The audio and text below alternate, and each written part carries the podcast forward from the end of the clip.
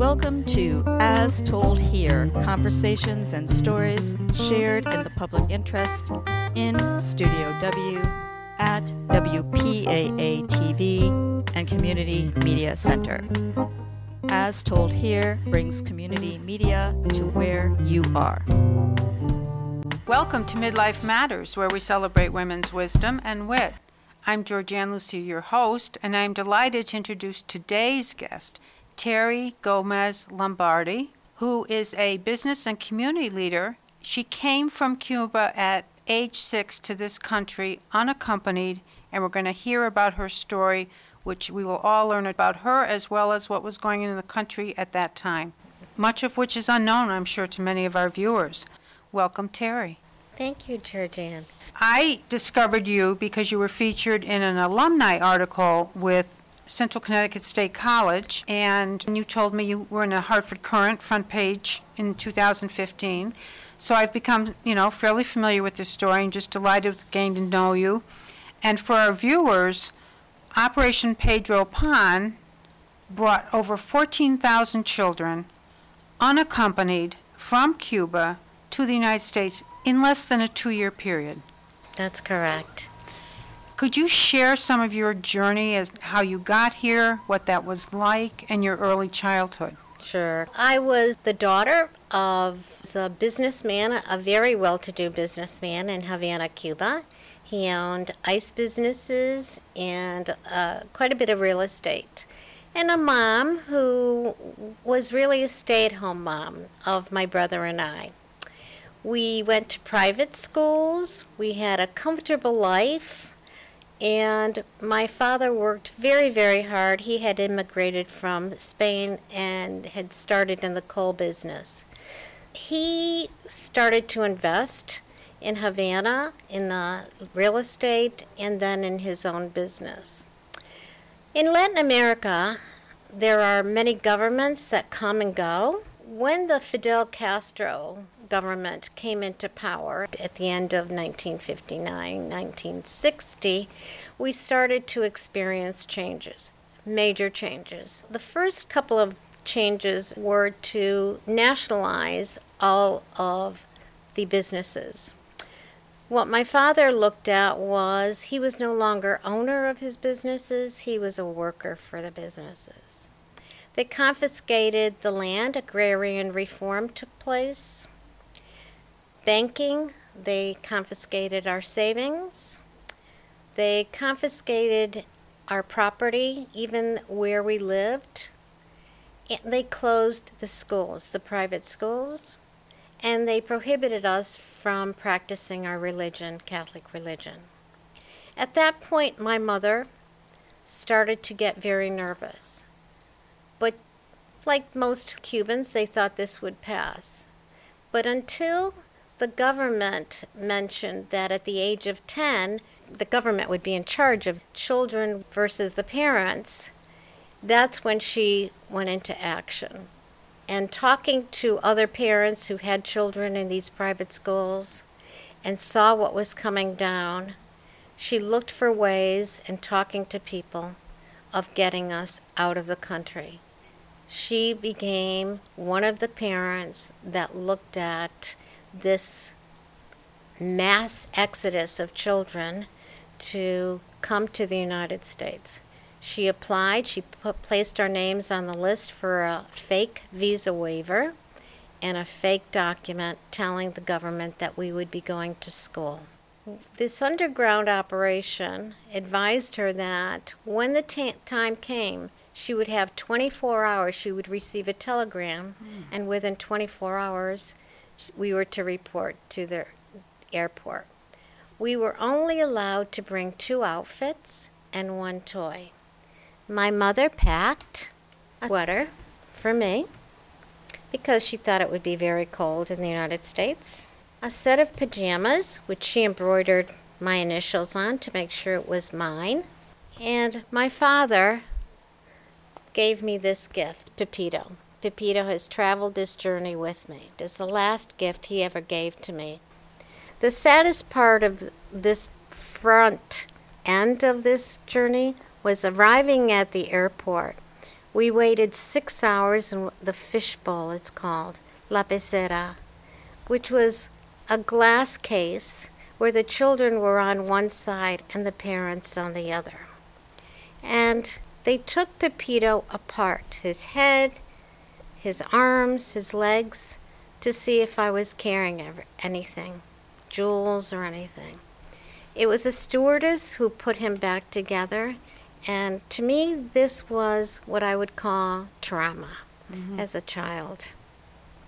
Arrived in Miami International Airport eight hours later, and I was met with um, other children where people would take their the children if they had families or relatives but those of us that didn't have any families we were taken to a, a camp a refugee camp my brother and I went to Florida City refugee camp and we stayed there until we were provided a, a foster family in upstate New York so we traveled to upstate New York, Vestal, New York, with a foster family who had five children of their own. And I would call this period really lost of identity. Here it's where I, uh, my name was changed from Maria Teresa to Terry, where I went from patent leather shoes to sneakers, from dresses to shorts, from barrettes to ponytails, and from appearance that I was skinny, whereas I was usually be chubby. Um, the environment was from sun to snow. It was a, a period of great loss of who I was in the Cuban culture, who I was as a Cuban. Three years later, this foster family could no longer take care of us, and so we were transported to East Hartford, Connecticut, to another foster family. I will say that's when I learned what dysfunctional family what it really is. We lived off of Twinkies, chocolate cupcakes, and we did whatever we wanted. Here I was at 10 years old, really went to school when I wanted to go to school, dressed what I could ever put on, and ate whatever I could eat. It was at this point, though, that I learned survival truly survival, physical, mental survival at 10 years old. A year later, it became the period of hope and independence and responsibility. And that's when my mother arrived. And she was able to get out after trying to flee two times and escaping and getting caught. Hmm. She was able to, to come to the United States. She placed me in charge of finding an apartment, of translating for her, and helping her find a job, which she did. She sewed. I babysat 3 to 11 at night. My brother had a paper route, and that's how we paid the rent. And how old were you at this time? About 10? I was 11 11. when she Wow, came. working all those. So, hours. as hard as that sounds, Mm-hmm. it's wonderful experience and how you become who you are today is a result of those hardships and struggles and and appreciation for this country mm-hmm. really nowhere in the world could we have had the opportunities that we've had here And you went on to earn the undergraduate degree, two master's degree. You've been in management. We'll talk about your community leadership. Who and what were your support systems through this? aside from my hero, my mother, the support it was school. School provided me a place to go, structure, purpose. Teachers gave me guidance, um, sort of took me under their their wing. If I could spend all my time in school, I would have. But there was the library. The library is where I found tranquility, refuge. I was able to study, and of course, church the church for me was where I prayed. Um, praying was part of me every day. Um, it was, well, I didn't have a father. I did have a father, if you know what I mean. Yes. And um, at the library, I discovered the Reader's Digest and a certain section called Word Power. My vocabulary wasn't very good, And my teacher said you have to work on your vocabulary. So I would do this word power every month to learn Latin suffixes and prefixes. So I would say those were the main support systems. I will say once I met my husband, Bill, he was the biggest, biggest support system, followed by my two sons, Anthony and Tom. Once I got a little older, it was my best friends. It was uh, Donna Handy, who grew up with me in the project. We, I grew up in, a, in the Hockanum project, which was very tough environment for girls, for boys, teenagers. She was the smartest girl I knew. And she kept pro uh, asking me compete with me compete with me. She had a big influence. She really taught me how to study. Then there were my good good friends susan uh, spanish in high school freshman spanish margot in eighth grade and uh, some former bosses who mentored me As you look back at this point in your life, what personal qualities do you think served you well? I mean, obviously, you formed friendships, you kept your faith, so you were able to do that. Certainly, all of your um, early leadership that you exhibited in terms of survival, you know, once your mom came, really being the lead person because of the language and having been here already. What other kinds of things have you seen that are common through your business and community work? I would start with I always had a vision, a vision either of me or me in a certain place that it would what it would look like mm-hmm. in a positive mode. And then I would set out goals, whether it was personal goals, school goals, career goals, mm-hmm. family goals, goals every step of the way. And I would have long term goals. I would even envision myself what I was going to look like as a teenager or what I was going to look like working in the work mm-hmm. field, the corporate world, or as a teacher. I always had short term and long term goals. And once I married Bill, every January, we spent a week looking back at our previous year goals and five year goals and what we were going to do for the next. So, vision and goals have been very, very mm-hmm. important to me. Hard work and work harder. If I think it's I'm doing hard work, I then say how can I do it even harder? Persistence and confidence. I never compared myself to other people. Mm. And when I didn't compare myself, and believe me, I didn't think of this at the time, mm-hmm. but I never compared myself to others. That was what gave me confidence. I would look at myself and compete for myself and look and see what I could do. Curiosity and raising my hand and saying when people didn't want to do something, whether it was at school or work or wherever, I would say, I'll do it and that's where I learned a lot is is doing it. And it was my mother who always said, "Walk through that door. Mm. Walk through that door. When people don't want to do something, do it. Who knows? Don't tell them that you don't know how to do it. Just do it. People will help you." How true she was to that.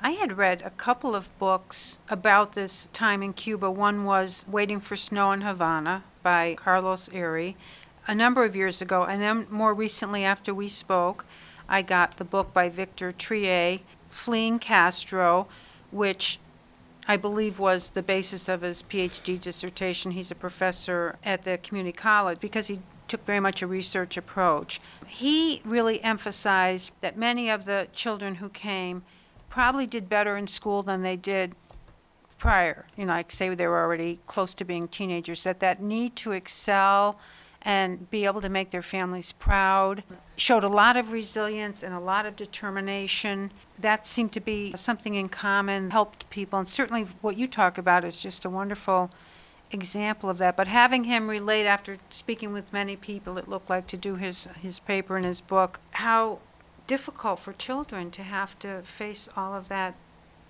displacement and still find a way to believe in themselves and And I think even as adults, Mm-hmm. adversity serves us well Mm-hmm. in life. I say that to my sons because sometimes those times and those situations bring about learning about ourselves and our potential that we would have never explored. Mm-hmm. And so when you are placed in an environment like in this wonderful country where you have the opportunity, no one is stopping us. You can earn it by yourself. You don't have to rely on something. That is the gift and the reward that we get personally. You can go to the library, find the Reader's Digest, and look up word power and practice. I mean, that's a beautiful example. You can work on tobacco at 14 years old Mhm. and earn money to buy a pocketbook that girls that are very rich were walking around and I didn't even know it. Mm-hmm. You can do whatever. Eh, But along the way, we need to help others along the way.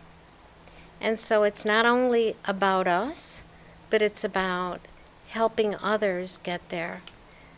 I would not be successful if others didn't mentor me. Mm-hmm.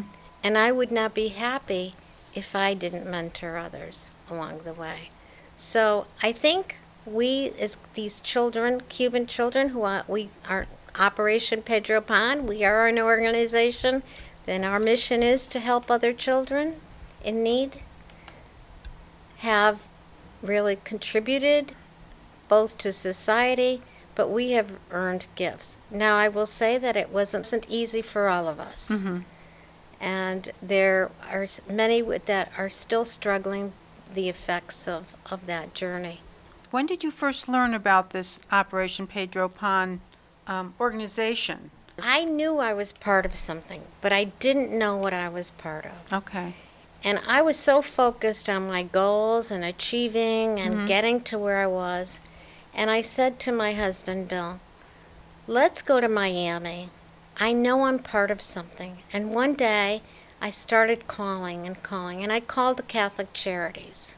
I knew it was something with religion. Lo and behold, I found Monsignor Walsh. Oh. And I spoke to him, and he wanted to meet me. And we had two hours to go to get the air flight. He said, Come back. We have a gala every Thanksgiving, a Thanksgiving dinner and dance. I want to meet you, and you're going to meet others. And so, ever since then, 1996, I've been involved in a member of Operation Pedro Pan. And most Novembers, we go to Miami, Bill and I, to to uh, share our experiences and celebrate our freedom. And I believe Pepito spent a little time in the museum down there, if Oh, I'm correct. Yes. Yes. Yes. The Miami History Museum had an exhibit that went for approximately six months in, in 2015. And uh, all of my correspondence to my parents, Pepito, my clothes were part of that exhibit. Nice. Yes, Wonderful. It was a wonderful event. Now let's shift a little. As I mentioned, you've held management jobs, you've taught marketing at Central Connecticut State University, you've held leadership jobs with Board of Education, Regional Council of Education, a YMCA, and you received a YMCA Social Responsibility Award. Is that where you really were able to take your own experiences of having been mentored and helped reach incredible goals and then give back? Right. This was a time, my goal became a piece of my pie. Mm-hmm. Uh, life pie became giving back. After I raised my sons, and uh, it was to give back to the community, uh, helping working mothers, helping families with their children. We were members of the Southington Cheshire YMCA since our children were six months old. Mm-hmm. And I thought, what a wonderful opportunity to help children. I was never able to take a vacation as a youngster. I was never able to have a camp, go to a camp. I never had a bicycle. And so I thought, I'm going to send some kids to camp. Mm. I'm going to buy some bicycles for children. I'm going to donate for for some families and help families assimilate. Uh, I will never hope that I any child will be placed in the back of a classroom like I was in first grade with no one to talk to because they couldn't communicate in Spanish. Mm-hmm. So I tutored for two years children English as a second language. And today, to this day, I still do help families who come to this country. And, and you mentored people at work. Oh. You talked about yeah, yeah. and they've learned from mentored them. me. Absolutely. And they've mentored me. Now, you're wrapping up a third term as a member of the Southington Board of Ed. I have a notion, uh, term I use, our zenith years, where I believe that we can pull our wisdom and our intuition and all that terrific experience, all those learning uh, experiences together to reach new heights. So, what might you do in your zenith years? My goal and vision now is to write. To write a memoir that the target audience is those that think they can't, ensure that they're, they, they, they can. Mm-hmm. To take what they have today, make their way, and stay focused on what their goals and vision are. Through faith, through their faith, through their family, through opportunities, um, but most importantly, to share my experiences with my children, my grandchildren, and those out after. That's, That's what I like to do. We do tend to get wiser as we age. We can't help Mm. but learn a little bit along the way. So, if you were to write a letter to your younger self, let's say at 25 and maybe 40, Dear Terry, Oh, what a great question. what a great question that is. At 25, I would write to Terry to be patient, have more fun, learn more languages, and reach out to others that are very different than you. I think that's what I would do. and what were you doing when you were 40? Were you still raising kids and working and At 40, I was still Yeah. a working mom. I was a working mom. Being a mother was the best experience that I could have ever had in this life. These two boys make me proud. They um, respect our journey, their father.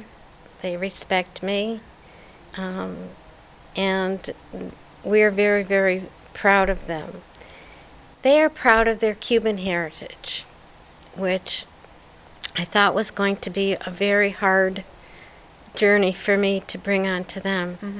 Um, but at, at age 40, um, I would have still said, have more patience. The kids were teenagers. Uh, observe more, speak less, and observe more.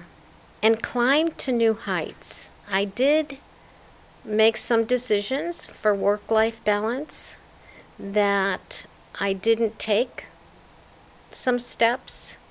I don't regret those, but I could have done more for those in need, I think, at that period of time, helping others. Mm-hmm. And I was so focused on my two sons and having them go to school and go to good schools. Mm-hmm.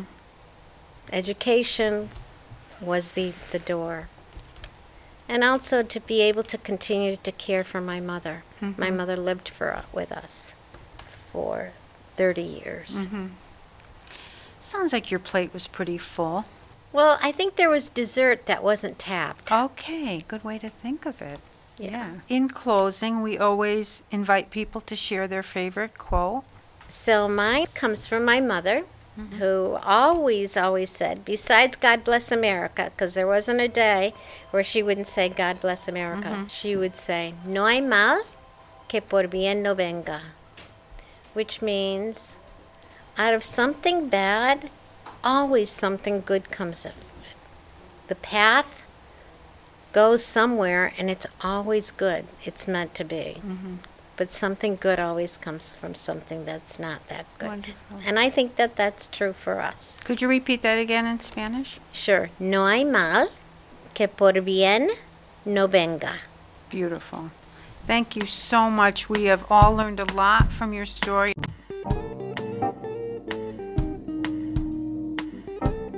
Thanks to our local producers and Team Hercules for production support. As told here, conversations and stories shared in the public interest in Studio W at WPAA TV and Community Media Center. As told here brings community media to where you are.